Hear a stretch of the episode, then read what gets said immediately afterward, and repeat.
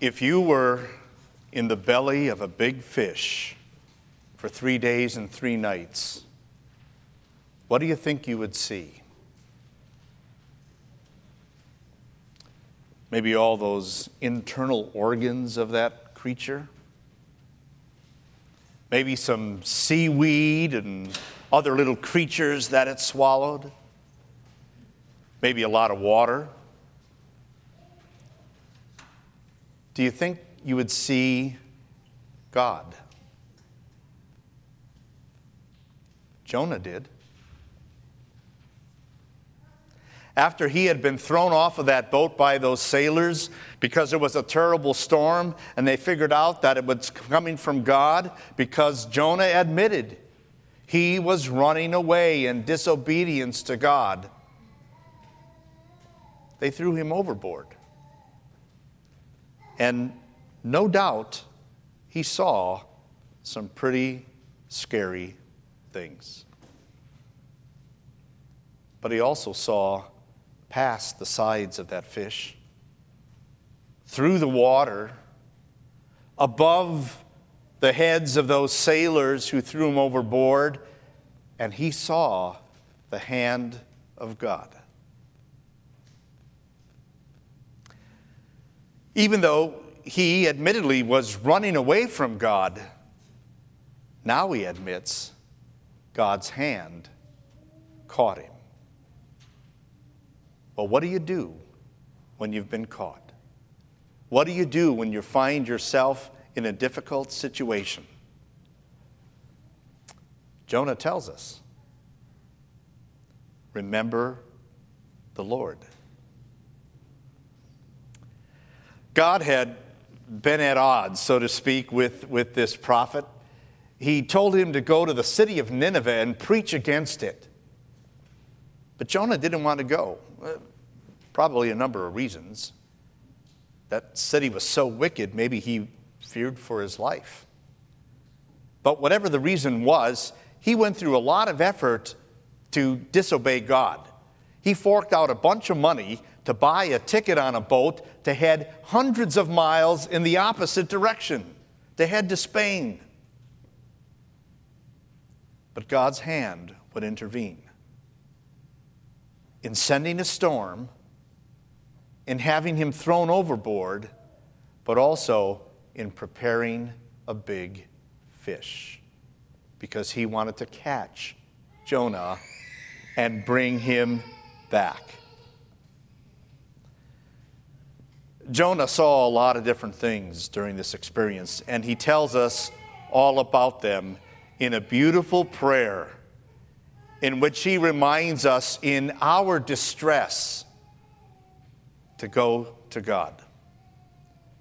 For he says, "In my distress I called on God, and God answered me." It's a good reminder that when it's time to go back to God, start with prayer. Let's listen in now as the story of Jonah continues with his prayer. Now the Lord provided a huge fish to swallow Jonah. And Jonah was in the belly of the fish 3 days and 3 nights.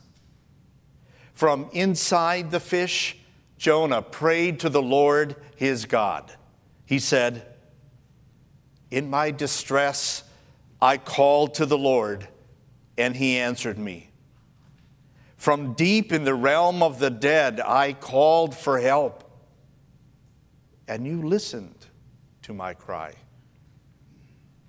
You hurled me into the depths, into the very heart of the seas, and the currents swirled about me. All your waves and breakers swept over me. I said, I have been banished from your sight. Yet I will look again toward your holy temple. The engulfing waters threatened me. The deep surrounded me. Seaweed was wrapped around my head. To the roots of the mountains I sank down. The earth beneath barred me in forever. But you, Lord my God, brought my life up from the pit. When my life was ebbing away, I remembered you, Lord, and my prayer rose up to you, to your holy temple. Those who cling to worthless idols turn away from God's love for them. But I, with shouts of grateful praise, will sacrifice to you. What I have vowed, I will make good. I will say, salvation comes from the Lord.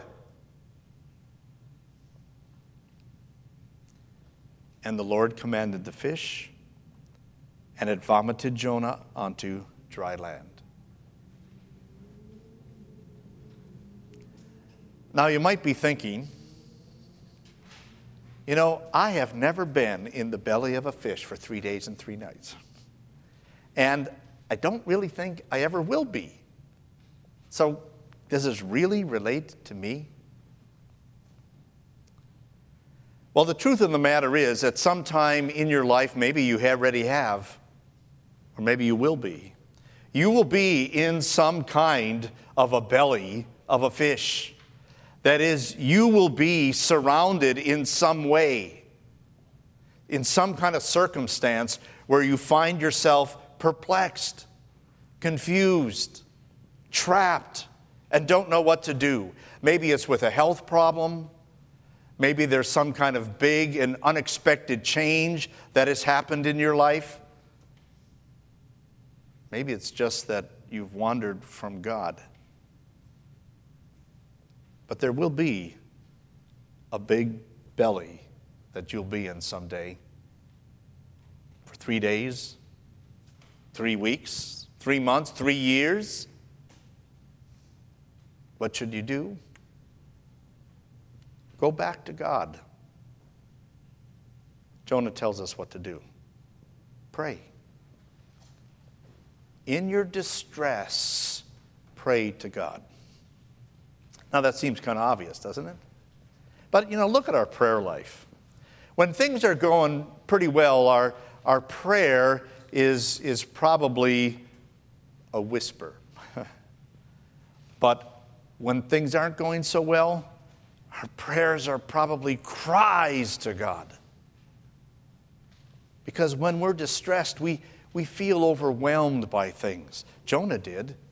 He describes it. He said, the water is swirling all around me. Your waves and your billows, they just swept over me. He was overwhelmed. He was overpowered. And when that happens, you feel helpless. What can you do? Your strength is no match for what you're up against. He said he felt like he was trapped there at the bottom by the foundations of the mountains that are there in the sea. There was no one else around. Who could he talk to? Who could he say, hey, could you give me a hand with this? He couldn't Google, how do you get out of a fish? He felt threatened. He says, my life was ebbing away. I was in the pit, the grave. And he knew why. It was because of his disobedience. You know, sometimes when bad things happen to us, we maybe reflect and think, oh, you know, I haven't been too good lately. This is God's way of getting at me. Now, it might be that maybe God is looking to give you a mid-course correction, like he was Jonah. But sometimes bad things just happen because, you know what, that's the way life is. This isn't a perfect world anymore, because of our sin. So he felt abandoned by God. And in all of that, it was hopeless. He thought he was a goner. There was no way he was getting out of it. But did you hear his little statements like, yet I will go back to your holy temple. He was saying that he was going to get out of this some way, sometime or another, and be in the presence of God. And so he is praying for deliverance. Now, how could he? There he is in the sea, in this terrible mess. He's helpless. He's abandoned. How could he have confidence of being delivered? Because he had faith in a faithful God. You see, 3 times in his prayer, he used the word Lord. And it was in all capitalized letters. I told you about that last week. That was the special covenant name for God. He knew that God was faithful. Even though he had been disobedient, even though we will deny God, God cannot deny himself, the Bible says. He is faithful. And Jonah knew he could go back to God because God is always there. Even after all that disobedience, even after that determination he had to run away from God, he could go back to God because his faith knew that God is forgiving. That whatever sin he had committed, whatever sins we commit, our God forgives and then blesses us and turns us in a direction to serve him again. In your distress, call out to God for deliverance because he's there. So it doesn't matter where life throws you, where God puts you. You can always have this assurance: heaven's door is always open to your prayers. Even when you feel trapped by circumstances and maybe feel you're all alone, you have the assurance that God is always there. His hand is always on you. He said, "I will never leave you or forsake you." No matter how dire the circumstances are, God is there. Listen to how the prophet Isaiah, a contemporary of Jonah, put it. "But now this is what the Lord says. He who created you, Jacob, he who formed you, Israel, do not fear, for I have redeemed you. I have summoned you by name. You are mine. When you pass through the waters, I will be with you. When you pass through the rivers, they will not sweep over you. When you walk through the fire, you will not be burned. The flames will not set you ablaze. For I am the Lord, your God, the Holy One of Israel, your Savior." Jonah had that kind of faith, and he cried out and said, "Lord, my God." He's your God. But then, why all those troubles? Well, the Lord is always there, and he's always the one to take that first step and to bring us back to him. And sometimes he uses troubles to do it. Maybe to get our attention, maybe to put us back on a right path. Maybe it's to soften a heart that's been hardened in disobedience to do things our way. Maybe it's just to train us to trust, to follow his guidance. Maybe it's in preparation for how he might use us in the future. Jonah had been at odds with God, but God now would win. He always does. Even when things look impossible, God still wins because God loves to do the impossible. Let's go back to that gospel reading we had earlier in our service.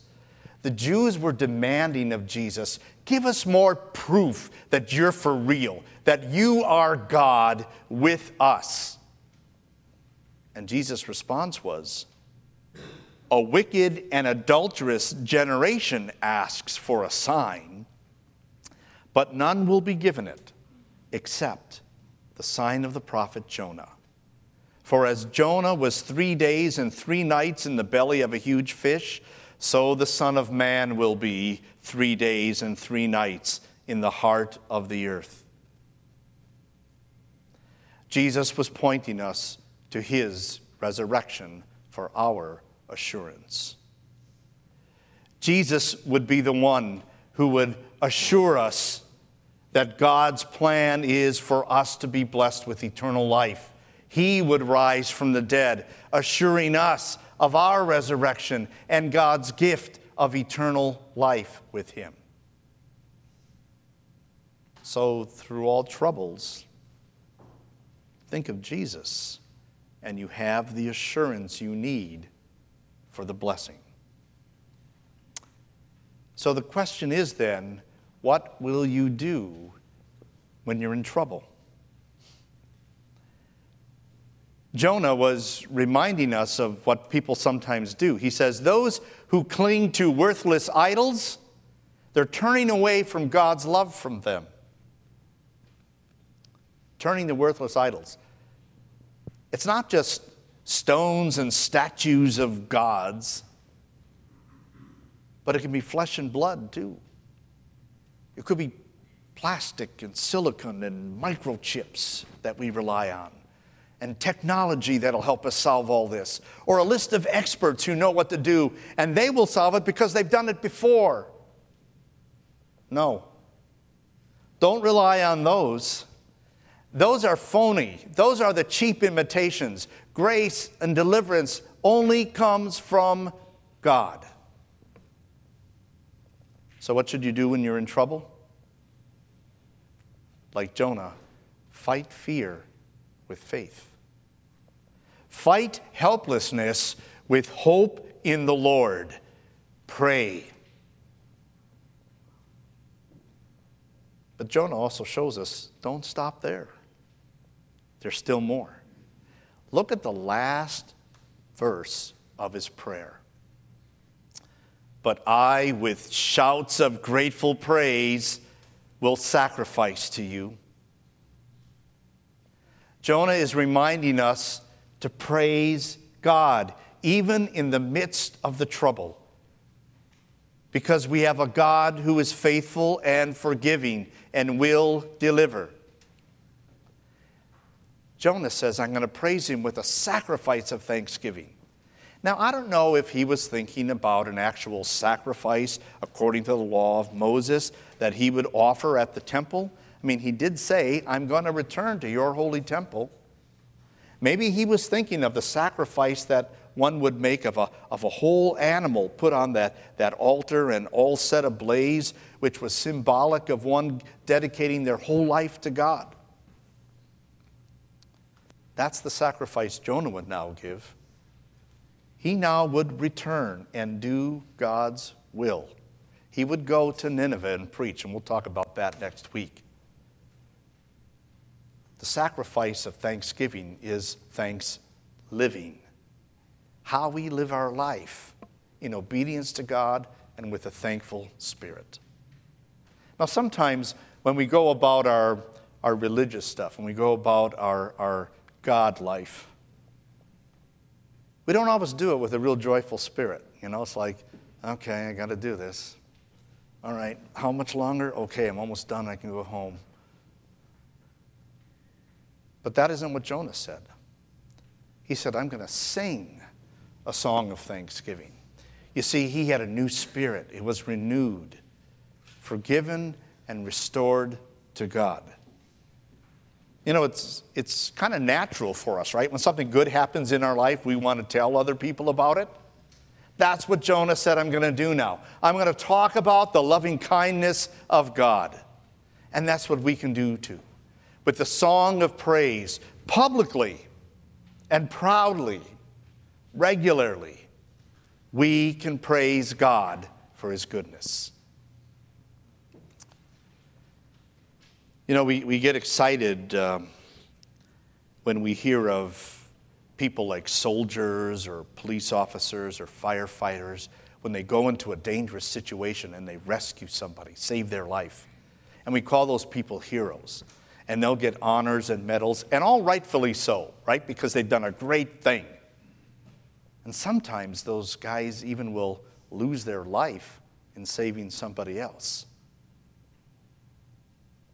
What do we do with Jesus, who gave up his life to rescue us from our sin, from death, and from the devil? Let's praise him. Let's offer our life as a sacrifice of thanksgiving, because Jesus rescued the whole world. Jesus rescued you. What sacrifice will you give? Is there time? Is there talent? Is there treasure? What will be your sacrifice? Not, well, I've got a few minutes I could give, or I have a little extra change I could throw in. No, what will you give up that you wanted or that you needed? That's a sacrifice. Will you offer the sacrifice of praise regularly? Will you make praise your life song? Just listen to Jonah. That's what he did now. And he did one more thing. Look at the last sentence of his prayer. What I have vowed, I will make good. I will say, salvation comes from the Lord. He makes a promise that he will serve God. Perhaps that is the greatest sacrifice he could give, himself. He was pledging never again to run away from God, not to be in defiance of the Lord, but to serve him, not to run away from his directive, but to run alongside of it. And that's what he would do. For the Lord commanded the fish, and it vomited Jonah onto dry land. God loves to intervene in our lives. He intervenes in events all over the world, including our life. When you find that God has set before you an open door, when he has set you on a different path than what you were intending, see it as the Lord directing you to fulfill a promise to serve. You know, we may have our thoughts, our plans on how things should be run, but God has his, and his will always wins, which is good, and is what we pray for. We say, thy will be done. For Jonah, that meant he would proclaim the message God wanted him to speak, which was simply, salvation comes from the Lord. This was his grand hallelujah and amen to his prayer. Salvation from all that entraps us, life's troubles, our sin, temptation, the devil, and ultimately eternal death. God rescues us. In the Hebrew, that little line was just two words, Yeshua Adonai. Yeshua meaning salvation. It was the Hebrew word for Jesus. That's our salvation. Jesus put himself in the depths of God's wrath for our sin, so we won't be there. Jesus put himself in the depths of the grave for us to rise again, so that we too will rise and have eternal life forever in heaven. Yeshua Adonai, salvation comes from the Lord. What do you see in your life? Are there troubles? Is it hard to see past them or through them? But you know, life isn't always filled with troubles. There's some good too. You know, the Apostle Paul, the greatest missionary of the Christian church, traveled all around the Middle East and all around Europe. And you know, never once in his writings does he say, let me tell you what I saw in Rome. You should see those buildings. Let me tell you what I saw in this city. Fantastic stuff. You got to go there. No, he talked about one thing in his letters that he saw. A bright light. It was the glory of God in the person of Jesus. And then he talked about this one thing. A cross that saved him. Let's make that our boast. Seeing the hand of God in our life and simply saying, salvation comes from the Lord. Amen.